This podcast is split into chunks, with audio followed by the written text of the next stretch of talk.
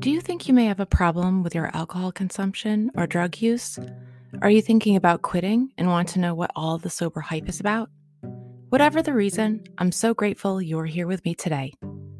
My name is Sarah, and I am the creator and host of Sober Gratitudes. I once was an active alcoholic, and after decades of failed attempts to control my drinking, I finally reached out for help. Letting others help me is why I am here today, living a life I never thought possible. The suffering of my past was the catalyst I needed to find recovery and be receptive to healing. I created this podcast out of the desire to recover out loud and, with the help of my guests, show you how a better life is possible after addiction. Whether you have been here before or you are a first time listener, I would be so grateful if you would take a moment to write a review on Apple Podcasts so that it can reach more people who may be struggling. Together, we can help those in need. You can also reach me at sobergratitudes at gmail.com with any questions or comments. Thank you again for dropping in today and welcome to Sober Gratitudes.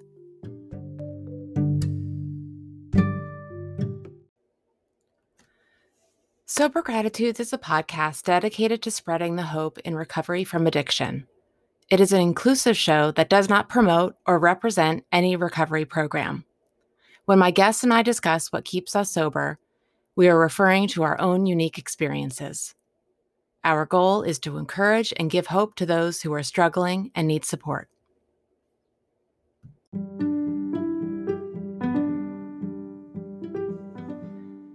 Sober Gratitudes podcast is proud to come together and partner with Valor Fitness Clothing in our mutual mission to support and encourage the recovering community. Based in Los Angeles and inspired by real recovery, Valor Fitness lives up to its mission. With one item sold, Valor Fitness donates one item to a homeless shelter or transitional rehab facility. Because Valor Fitness clothing supports Sober Gratitude's mission, everyone can receive a discount when shopping. Use the code GRATITUDE20 at checkout. Also, every guest on my podcast will be graciously given a gift certificate from Valor. We're stronger together when we come together.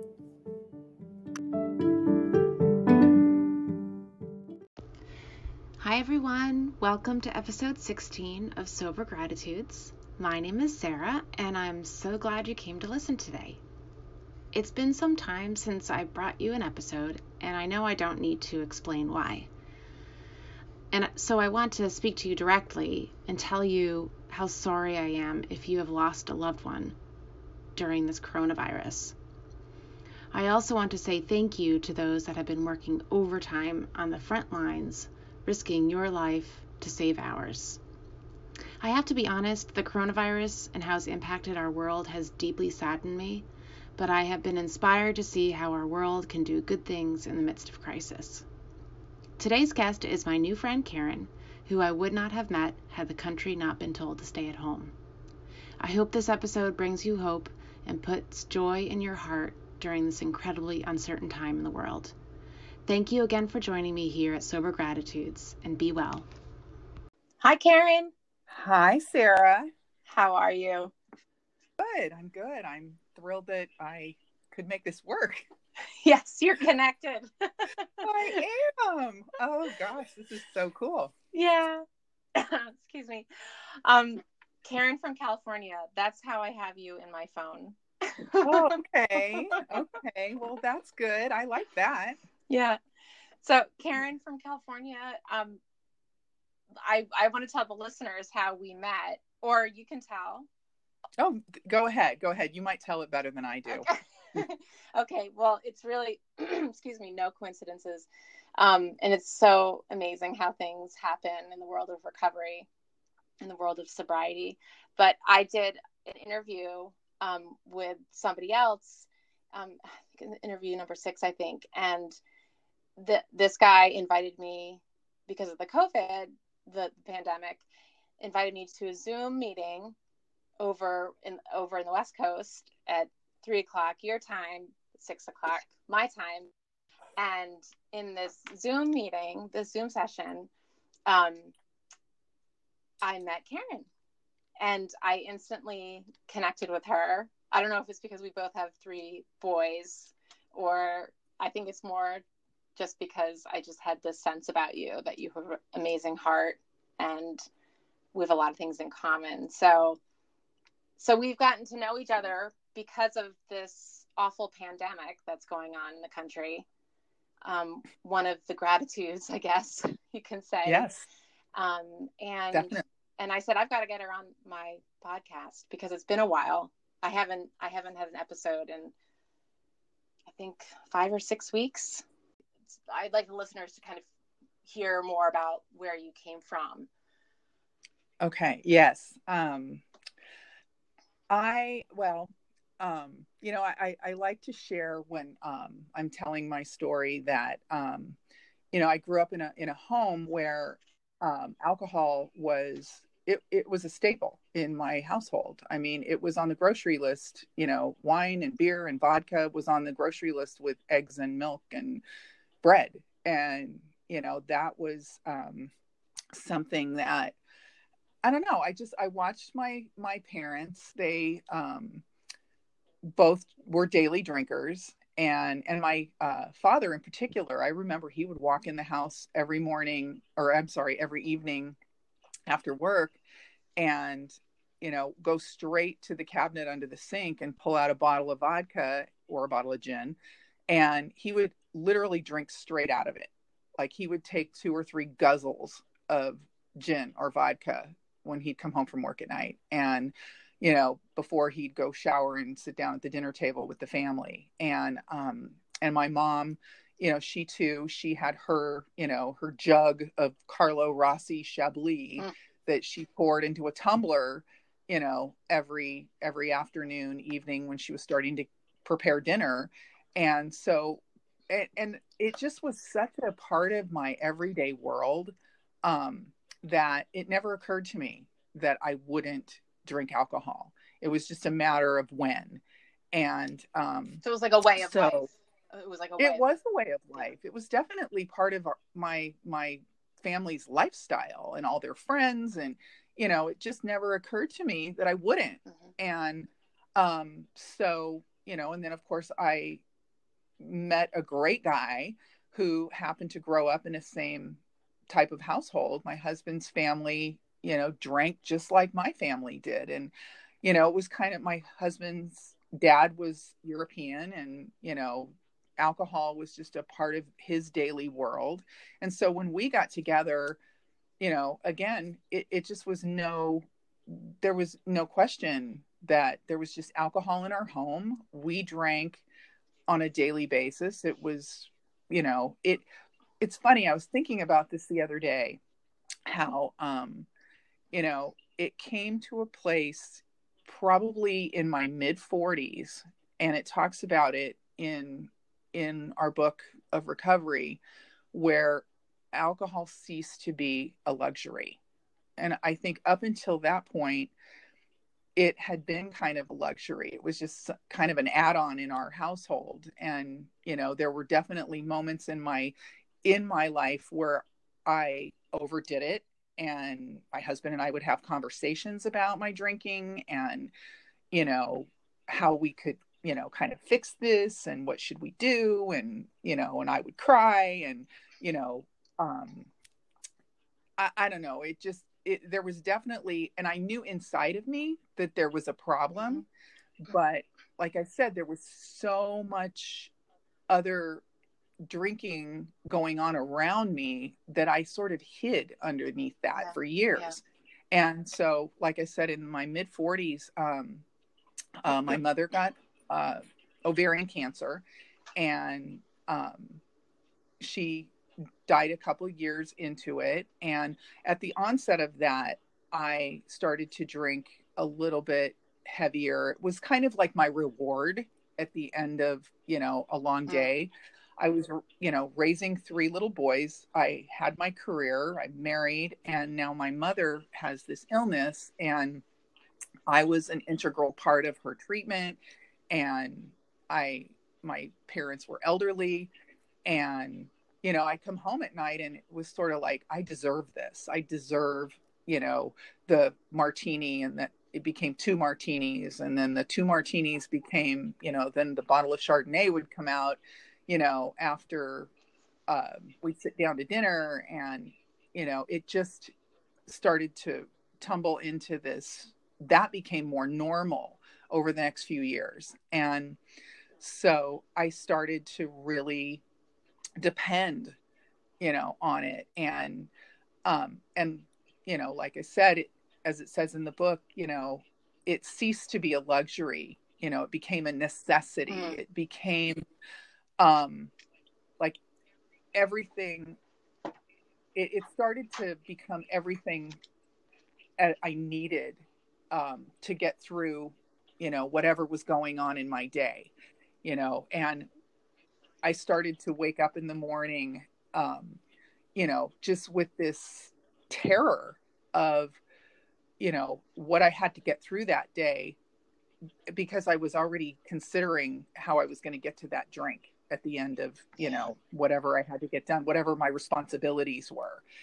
And so um i you know that went on. And as my husband and i um usually will will talk about um we call it the parental holocaust. We ended up losing all of our parents within about a two and a half year period oh wow. in that years. You know, my mother was first, my father, then my father in law, then my mother in law. And they all passed away. And, and it, it, was it was really a tough time for our family uh, for our extended family it was just a really um, you know just a, a rough time and my alcohol and my you know my drinking became um, paramount mm-hmm. it was it was my the only coping skill that I ever was really taught. And um, and I was always taught, you know, throughout my childhood, you know, whenever there was any kind of emotion that would come up in me, which was often, I was I was kind of named a crybaby very early on in my life, mm. and um, you know, and I was always told, you know, oh gosh, it's making me emotional. Um, you know, I was told things like, you know, do you want me to give you something to cry about? And so I was taught very early to that that wasn't okay. Like mm-hmm. having emotions was not something that I was allowed to have. And yeah. and the alcohol helped with that. Yep. I mean, it just kind of took it numbed me. Yep. And and I at that time I felt like I needed that numbing. And so to get to um, how I found recovery, um, I um, in I was my parents adopted me, and that was something that was um, just kind of always kind of a like something I knew, but not something that was really talked about in my life as I was growing up, and um, but I was curious about. I was always curious about. I was always that kind of, you know, kind of restless, irritable, discontented child, and was um, always wondering, like, if I weren't with my family that I was growing up with, where would I be instead? Mm. And so in my early 20s, I started to kind of do my own little research about um, uh, who my biological family was, where did I come from. Um, and actually, I used to go over to my parents' house when I was in my 20s. And when they were retired and traveling, and, you know, I was responsible for looking after their house and watering plants and getting mail and that sort of thing. And I would always have, you know, a heyday in their liquor cabinet when I would do that. And I started ransacking the house looking for clues of what my um, background was and if they had any kind of information that would lead me to my biological family. And I ended up uh, confronting them when I was 28 years old. Uh, Andy and I were married, and um, I had decided that it was important uh, before we started our family that I look into finding my biological family. Well, come to find out that my parents um, actually were in contact with my biological mother all along, oh, wow. unbeknownst to me. And um, so it didn't take long for them to, when I finally had the courage to confront them about it and talk to them about it, they were able to locate my mother. And within, I think it was about a week or so, um, I was introduced to my biological mother and also learned that I was one of eight children. Wow. And so, um, with that being said, I met five of my siblings and my mother in the same day. And my one biological brother, who is a year older than I am, um, I was told before we met that um, and the way that my parents presented it to me was oh you know he has he has problems. He's an alcoholic. Oh, and um you know he's you know which like i don't know it kind of tainted this whole like visual of who this guy really is. And but when we met um oh my gosh it was like i met my other right my right arm I it was like meeting my my twin. And you know, he always describes it as he found his other lung oh. when we met. Oh. And you know, it's like we both got this like new oxygen the day that we met. And so he was in fact sober and um, he had i think four years of sobriety through um, through aa and so we quickly became very very close. And um, it was like I, found this best friend that i had been looking for all my life. And you know and he knew that i drank and i knew he was sober. And we just sort of built this foundation of a relationship over the next you know 20 years. Um, and i watched him and i looked at his life and i you know, I watched the way he did things and I I just was so in awe of how he conducted his life sober and it just didn't make any sense to me. It seemed like, you know, oh my gosh, it has to be boring, it has to be, you know, oh my gosh, his life must just be so just, you know, um colorless and you know, but as I watched him and I watched him conduct his life, and he had a lot going on. Um, he was he had gone through a divorce in that time. Um, he had gotten custody of his children. Um, I just watched him really quote unquote man up and walk through all these things in life without drinking that were amazing to me. So I knew that sobriety was something that was available to me, but I just, again, didn't think I was that bad.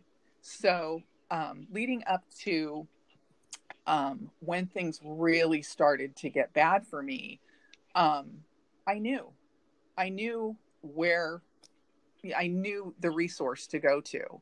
And at that point in time, um, you know, my drinking had had gotten to the point where, um, like I had said earlier, just you know, every day it was waking up. It was, you know, just that, that fear, terror, remorse, just feeling disgusted with myself of, you know, what I didn't remember from the night before, conversations I had with my children that um, I had no recollection mm-hmm. of, commitments I had made that I didn't remember. And, you know, it just was really starting to snowball into this um, this life where I really believed in my soul that um, my husband, my boys, my family was better mm-hmm. off without me. That was where it took me, and um, I recall the weekend before I um, had decided, you know, that I had to I had to do this. I had to give sobriety a shot because I had never really, you know, gone to any form of any kind of recovery. I'd never tried to get sober other than on my own. You know, it was that remorseful, I can't do this anymore. And I might be sober for like a week or so or a few days. And then I just couldn't do it. I just could not do it on my own. And I, I even, you know, relentlessly tried, you know, oh, I'm only going to have a couple of drinks, you know, where it talks about, you know, um, controlling and hmm. enjoying. Mm-hmm. You know i tried that for for many years of you know just like i can do this. I can do this. I can only have a couple of drinks. And then once that first drink was in me it was it was on. And i i had no control over it anymore. And so um i um had gotten to this point and like i said that last weekend where you know things were really starting, in my opinion, and you know, you hear people say they had a high bottom or a low bottom. I still consider myself to have a pretty high bottom. You know, I was a high bottom drunk at the end. But the one thing that was so significant was um, the weekend before uh, my sobriety date, I had driven my son home from a barbecue on a Sunday afternoon. And I came home and um, continued to drink through the rest of the afternoon and not even realizing I was in a complete blackout. I didn't even know that I was. And um, that's where alcohol just can become that it's just so subtle. We don't even know it's happening to us when, you know, when it is. And I had walked out into my hallway a couple hours after I had picked him up and he came out of his bedroom and kind of confronted me in the hallway and i just i had no idea that i had even gone to pick him up i asked him you know when he had gotten home wow. and you know that was that was pretty significant and you know and my poor husband um for years you know didn't know the wife he was coming home to you know on in those last couple of years. And um, he didn't know if dinner was going to be on the table if i was going to be asleep on the couch if i was going to be you know um, just he, he had no clue what he was coming home to. And um, that final uh, monday he had come home. And again once again i couldn't put you know two sentences together. And you know that was just it was it for him. I think it was looking back on it and how he describes it now, he had realized that I my drinking had come to a point where if I was not in agreement of actually getting sober or making some kind of attempt to get sober, that he was going to have to make a decision in terms of, you know, didn't know if he was going to have to remove me from the home, uh, remove the kids from the home. You know, he just knew that he was going to have to make a decision that um, it just scared the hell out of him. And excuse me. And so we got into this altercation about it, and um, I knew. I don't know. I I call it the grace of God. I call it a divine intervention that evening because there was something about that conversation that um, you know, just that series of events that had taken place where it made me willing. And I woke up the next morning and um, I knew beyond a shadow of a doubt if I climbed out of bed that morning, even to do the smallest thing, even to just brush my teeth or take a shower, it would start that ball rolling of, of normalcy and I would mm-hmm. drink that day. And so, by the grace of God, I was paralyzed and couldn't move and just stayed in my bed that day.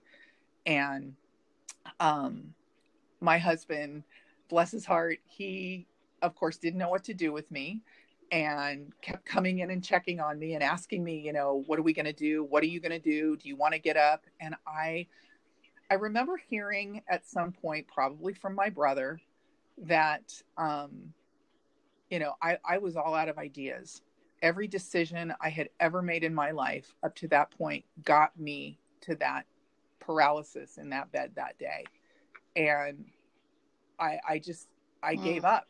I surrendered and I just knew that if I like I said if I made any decisions on my own that day, it was going to lead me to a drink because that's all I knew how to decide.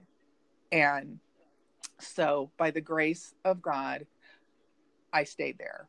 And I recall my husband calling a friend of ours um, who was he was a friend from a small group at church that we were in and he was very um, open and transparent about his recovery and he asked me that afternoon like i said it was probably about three o'clock in the afternoon that day that's how long i stayed paralyzed in that bed and he asked if pete could come over and talk to me and i agreed and i um, listened to what he had to say. He was over at our house within 30 minutes. He was sitting at my bedside. And it was that first moment of one alcoholic talking to another alcoholic. And I felt like I, I could tell him anything. You know, it was that first moment of being transparent for the first time about what I was really up to and how I was really conducting my life and behaving. And it that was a miracle that day and he um, i remember he asked me if i was a morning person and which of course i wasn't and um, you know i would get up and throw a baseball cap on and sweats on and get my kids to school but that was about as morning as i was. And i just remember in that moment saying to him i think i could be. Hmm. And oh. sorry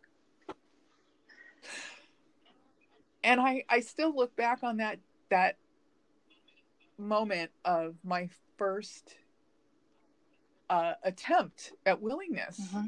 i was willing to do anything at that point for my life to mm-hmm. be different and um, as i was sharing with you the other day um, this moment was so significant to me because um, uh, he told me that he would be by my house the next morning and that he was going to pick me up and take me to a meeting. So i had to be ready at 6.30 in the morning.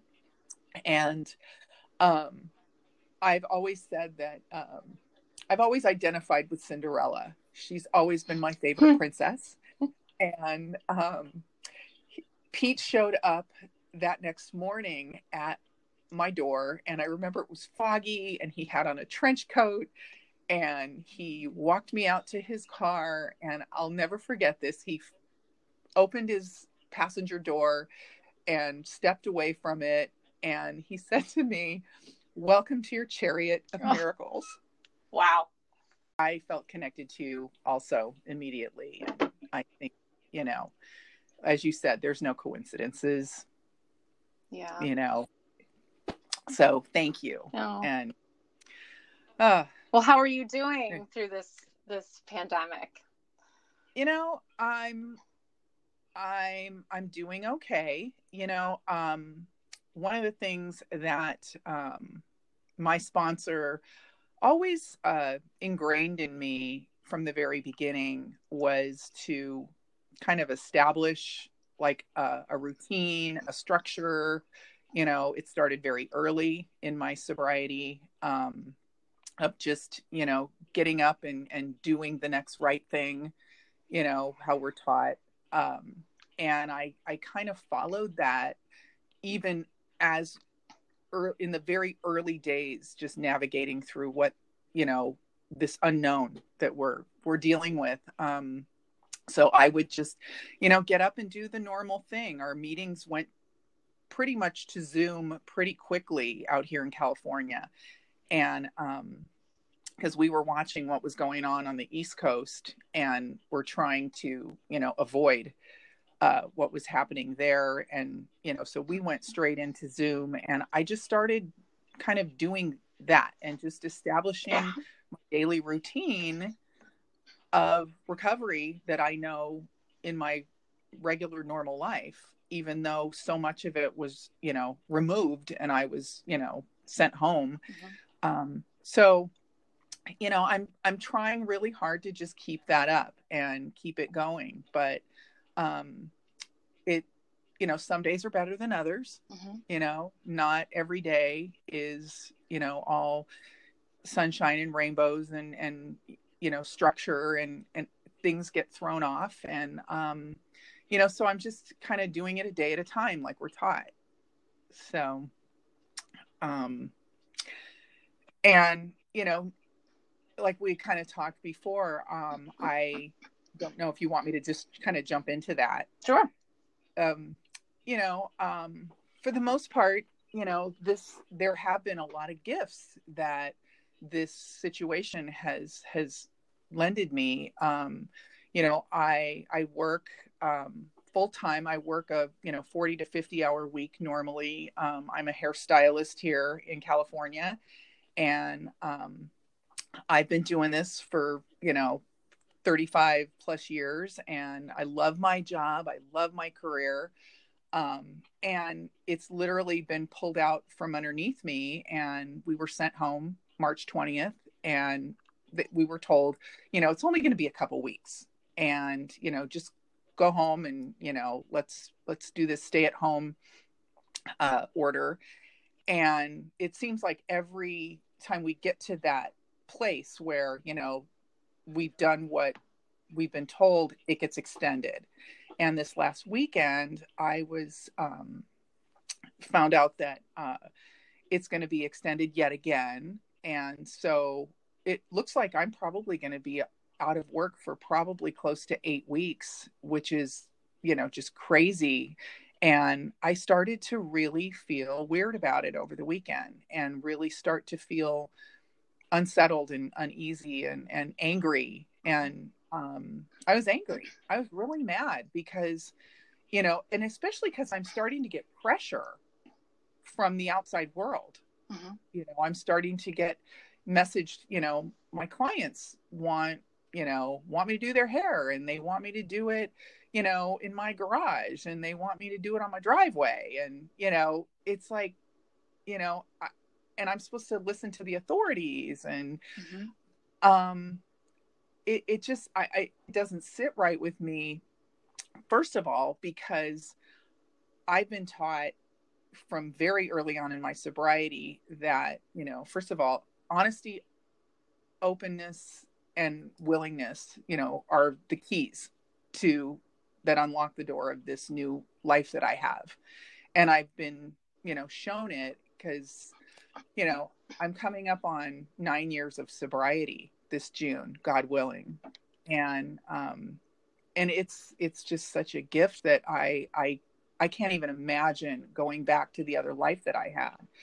And the idea of doing something in a dishonest fashion, it, it just freaks me out, you know, and I'm I'm struggling with that. And you know, and I look at my family who depends on me financially, and I have, you know, clients who are, you know, coming, even people who don't come to me are calling me and asking me if I can do their hair in my garage.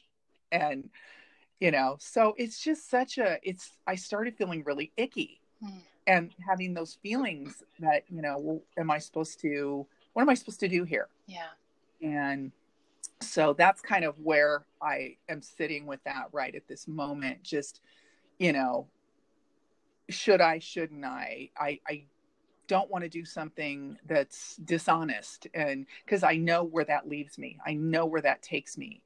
And I've worked way too hard and this program has given me such a freedom and a, a you know, just a life that I never thought I could ever have because I spent so many years hiding and lying and you know all that dishonest behavior that I've you know worked through that I, I just don't want to go back there again. And it's weird that this pandemic has sort of brought that to me in a weird way. Mm-hmm. And uh, I don't know. So that's kind of where I'm sitting with it right now. Um, no, I appreciate that. I really appreciate your honesty, Karen. And and that's the thing and and sobriety uh, sobriety doesn't mean that we become perfect people it means that mm. um, that we we learn tools about how to cope with life and cope with uncertain uncertainties in life and this is a huge huge uncertainty that we're dealing with right now and in a way i would say like i know for myself i feel like you know because i have almost eight years in the, pro, in the program of recovery that i use and I feel like the, the, the these years have like I'm so grateful I had those years to work up to today's oh, current yeah. condition. Absolutely. And because um, otherwise, I don't know where I'd be at. But I, I really want to get back to um, you. You touched on your life before, your life of dishonesty before, your life before um, recovery, your your life in active addiction. Um, mm-hmm. and, and I really love to touch on the differences that how we transform from how we are in active addiction and then how, how we transform into the, the people we become in recovery and sobriety. I stepped in and um, went to my first uh, meeting of Alcoholics Anonymous, uh, which has has now become um, the program of recovery that I um, have have used and has uh, completely changed my life.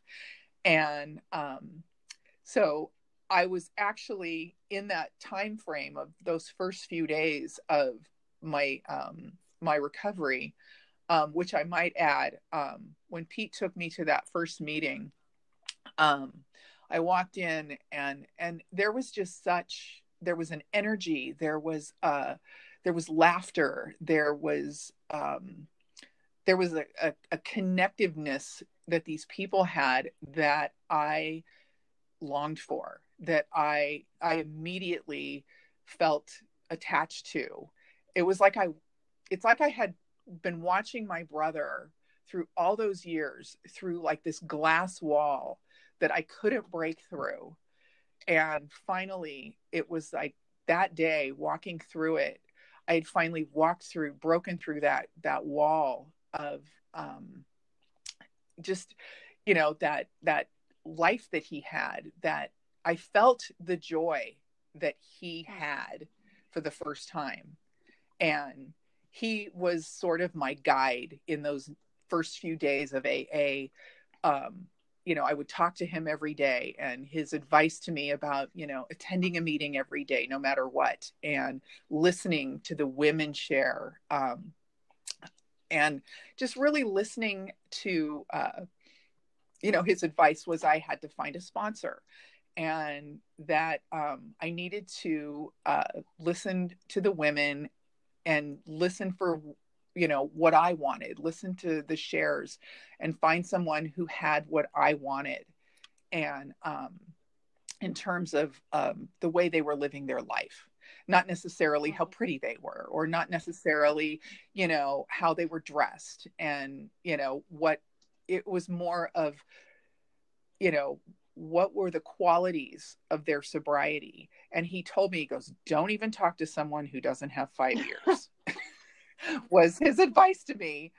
And, you know, and I, I just was so broken down at that point, Sarah, that I just, I was willing to listen to whatever direction was given to me at that time. And thankfully, by the grace of God, I was given just such, such solid, solid direction from the very beginning and i was willing to take it. And i really feel that that that gift of desperation you know that you hear people talk about in recovery is was so real for me. And i'm so grateful for that's one of the biggest gratitudes in early sobriety that i have was just the the gift of the desperation that i had. And i know i needed to get to that level of desperation to even be willing to to take any kind of direction. Did you find there was a time where you realized that that you that that wait a minute for you it was a different experience than more than just like something that you have with dinner or you know as a, a cocktail hour or whatever? Like when did it start to become like was there a shift for you, or was it gradual, or was there like a, a, a day or a, or a situation that occurred where you realized, wait a minute, this is something a little bit diff- more different, like different than just a staple in the house?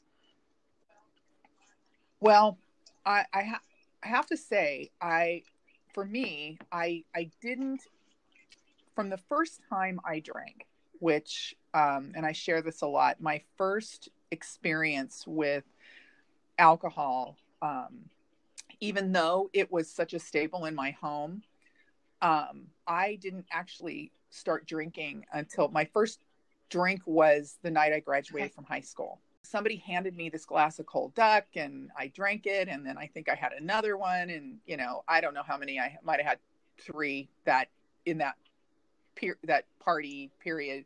And I just remember that feeling, you know, that feeling um, just for the first time, you know, how I talked earlier about that, you know, that irritable, restless, discontented child that I was, I felt so comfortable with who I was, as they say, comfortable in my own skin for the first time in my entire life. And I just remember thinking, I'm going to do this every day. Mm-hmm. and because it was such a, like I said, it was such a, um, you know, a normal occurrence in my household that everybody else in my household drank every day. Mm-hmm. Now I know why. And so that continued, but there were a couple of times and there was one particular time and I was probably about maybe about 23 years old and up until that point, I remember having a real self righteous kind of judgmental attitude about people who drank too much and people who said they didn't remember what happened the night before. I was so self righteous about that. And I had gone to a party and had drank myself, I drank myself into like oblivion for the first time. And I remember waking up the next day and not only was I hungover beyond anything I had ever experienced before, but I had I had to like miss. I was um, working as a, a server in a restaurant at the time, and I actually had to miss work for the first time. And I just remember thinking in that moment, like, oh my God, like I, this is not a, I, I don't drink like other people do. Like it occurred to me in that moment that I don't do this.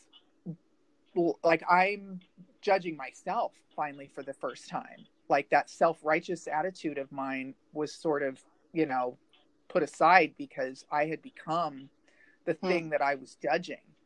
And and then um there was another point several years later. I was probably about 29 years old and i was married and um at that point drinking heavily and using other substances and all of that. And I also it was any time that it affected my daily coming and going if it affected me going to work or it affected me uh you know just conducting my life in a normal way that would always make me stop and take notice.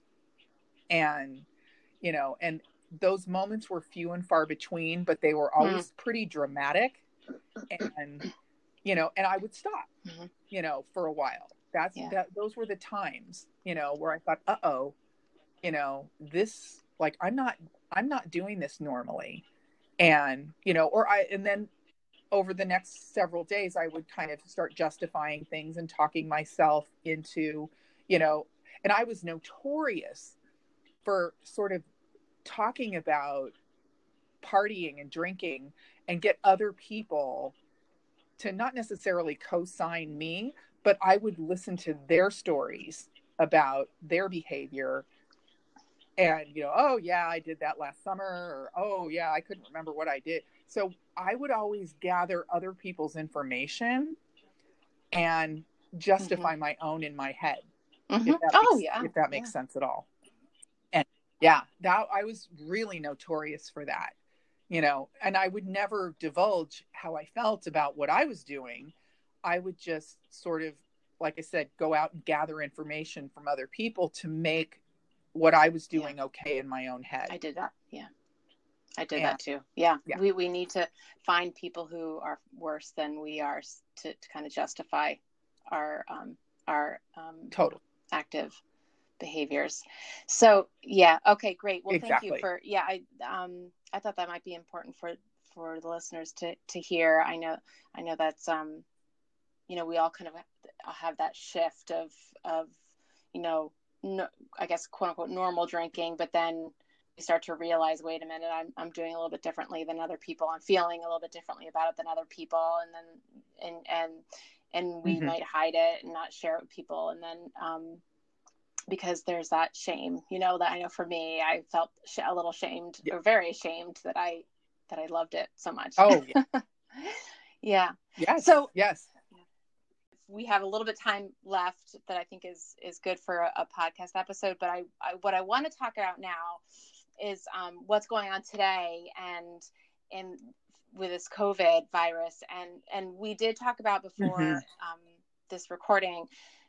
We talked about what you and I have both been kind of experiencing recently, and like our emotions and our feelings about everything that's going on, and and how our the program of recovery that we use is working for us in our daily lives today.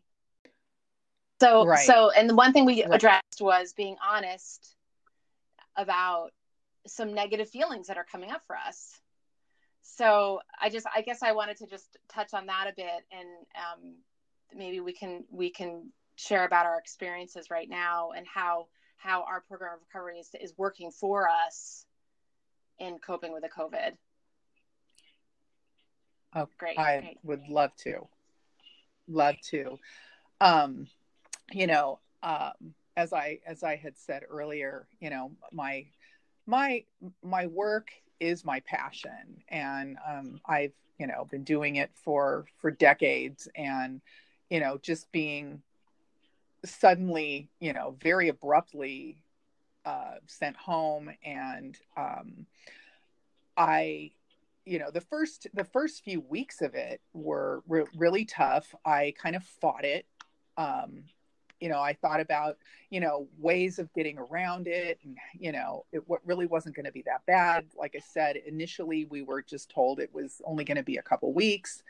And as time has progressed um, you know i mean at this point it's been um, it's it's been over a month that you know I've been in lockdown here, and um, you know a lot of feelings have come up of um, you know just uh, anger. Um, I've been very emotional. Um, I've been concerned about um, you know what's happening with my children. Um, I have one, I have a son who works in the healthcare field. He works at a hospital here in Southern California. Um, I can't do anything about, I can't even see him. And that's been another issue that I've had to deal with is, you know, I have two sons who don't live at home. I have one who is home from college and is living with us.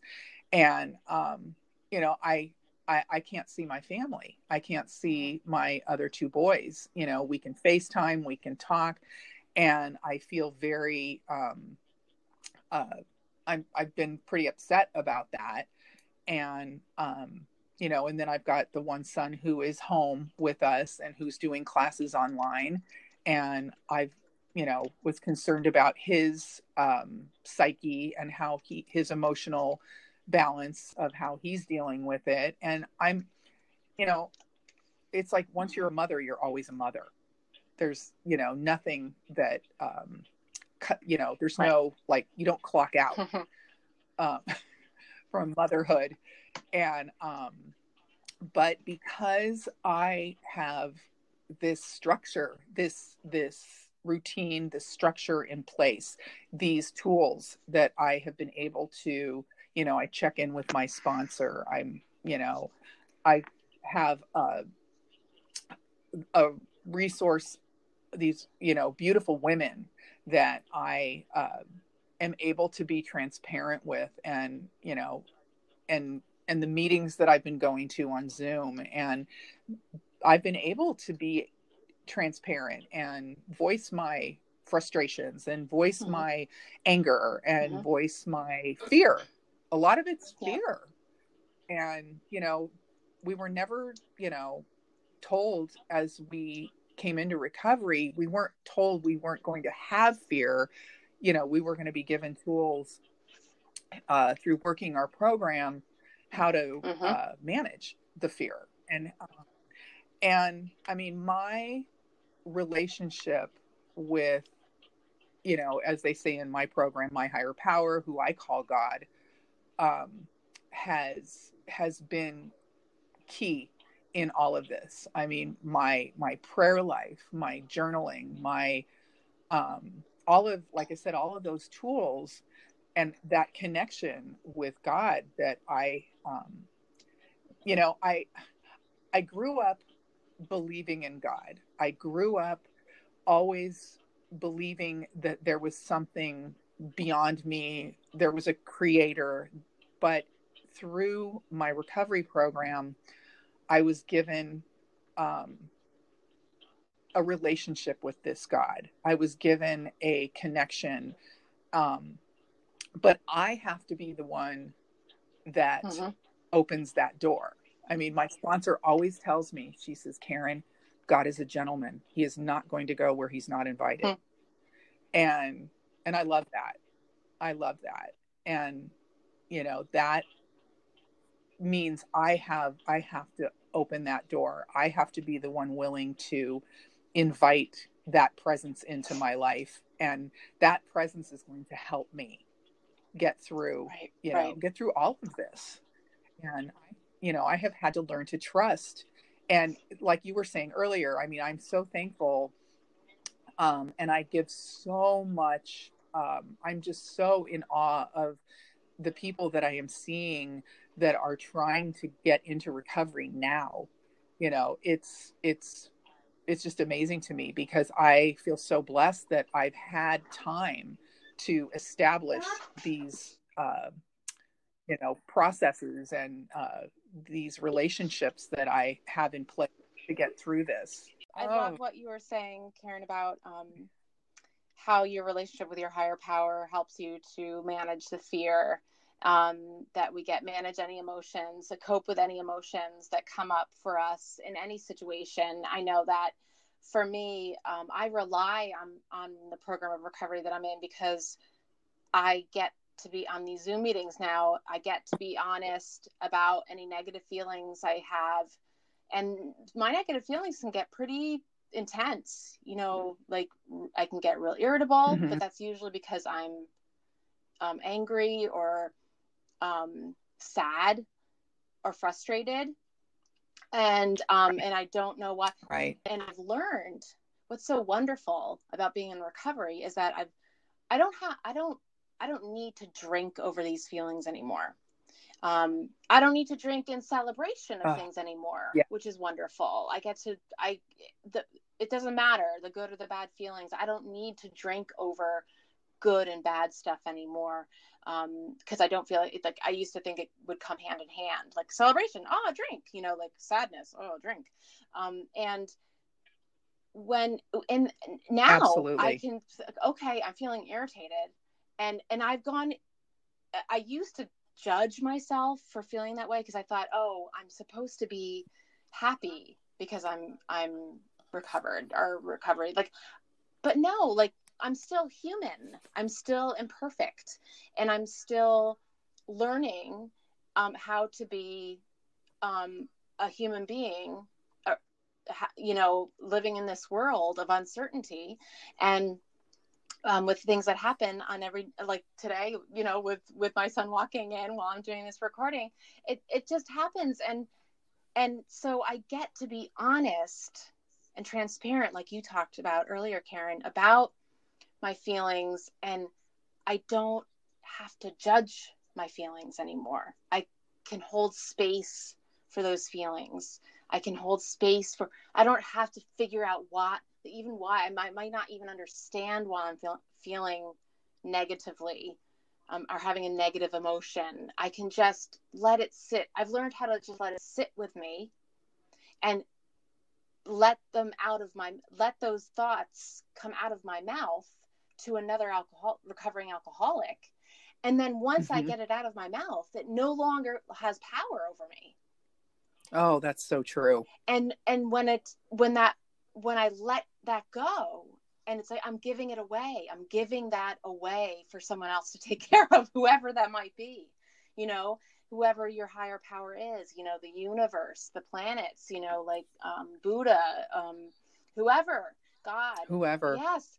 Um, if it's somebody that that you find as being you know source you know like something that's that's beyond your understanding if you will. And uh, that i i am so grateful that i i know that even when i'm experiencing like yesterday i was really really irritable i was at the tail end of like a three day being irritable phase and i kept thinking i know this will end I know this will end and I just need to be honest about it. And once I was honest, I started to feel better. And so I I get to not drink about it anymore.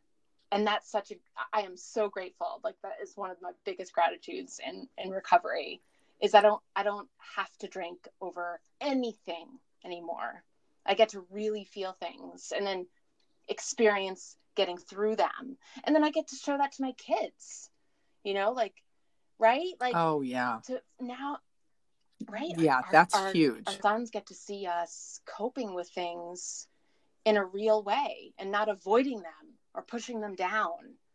Right right.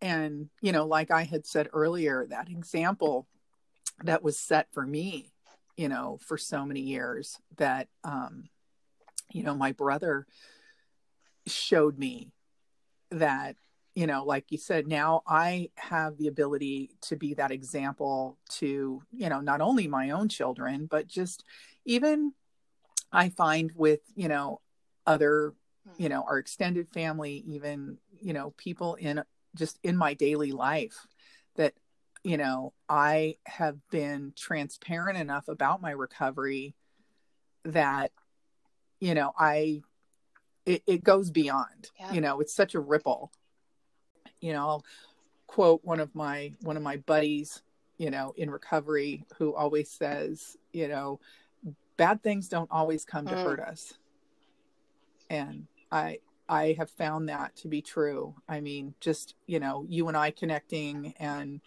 you know sharing our stories together and you know there would have you know there would have never been another opportunity for yeah. us to have even met you know had this not happened and so i just keep you know and that's my prayer every day is how i can be how i can be useful how i can be um a help to someone else you know whatever like i said i you know. It is it's amazing. And i i feel the same way. I prayed before we did this and, you know, just asked for direction and how I can be helpful, how I can be useful. And, you know, and that just even that thinking in my head is such a gratitude because that's not the way I I thought that was not my thought process before. You know, just the you know, the change in my thinking has been so miraculous that I, I'm yeah. just so grateful to have this gift of a different way, you know, to think and to react to life. Oh.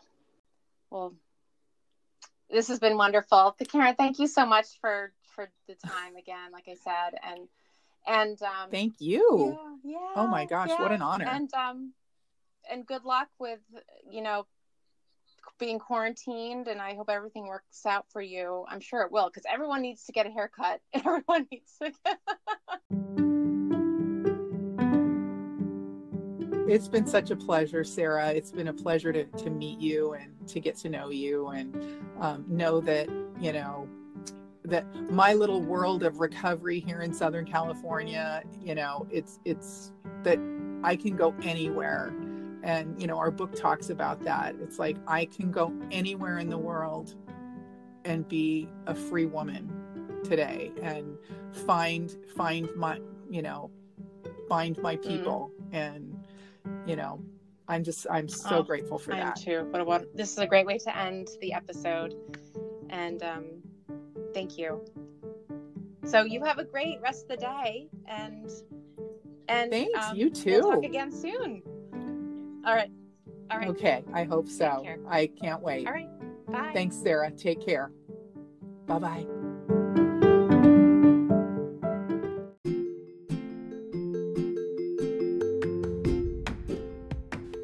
Well, that's a wrap on this episode. Thank you to my guest and all of you for listening. I hope what you heard inspires you to look for and recognize the gifts of sobriety. Sober Gratitudes, a podcast dedicated to delivering messages of hope through true stories of recovery. A sober life is possible if you truly want it.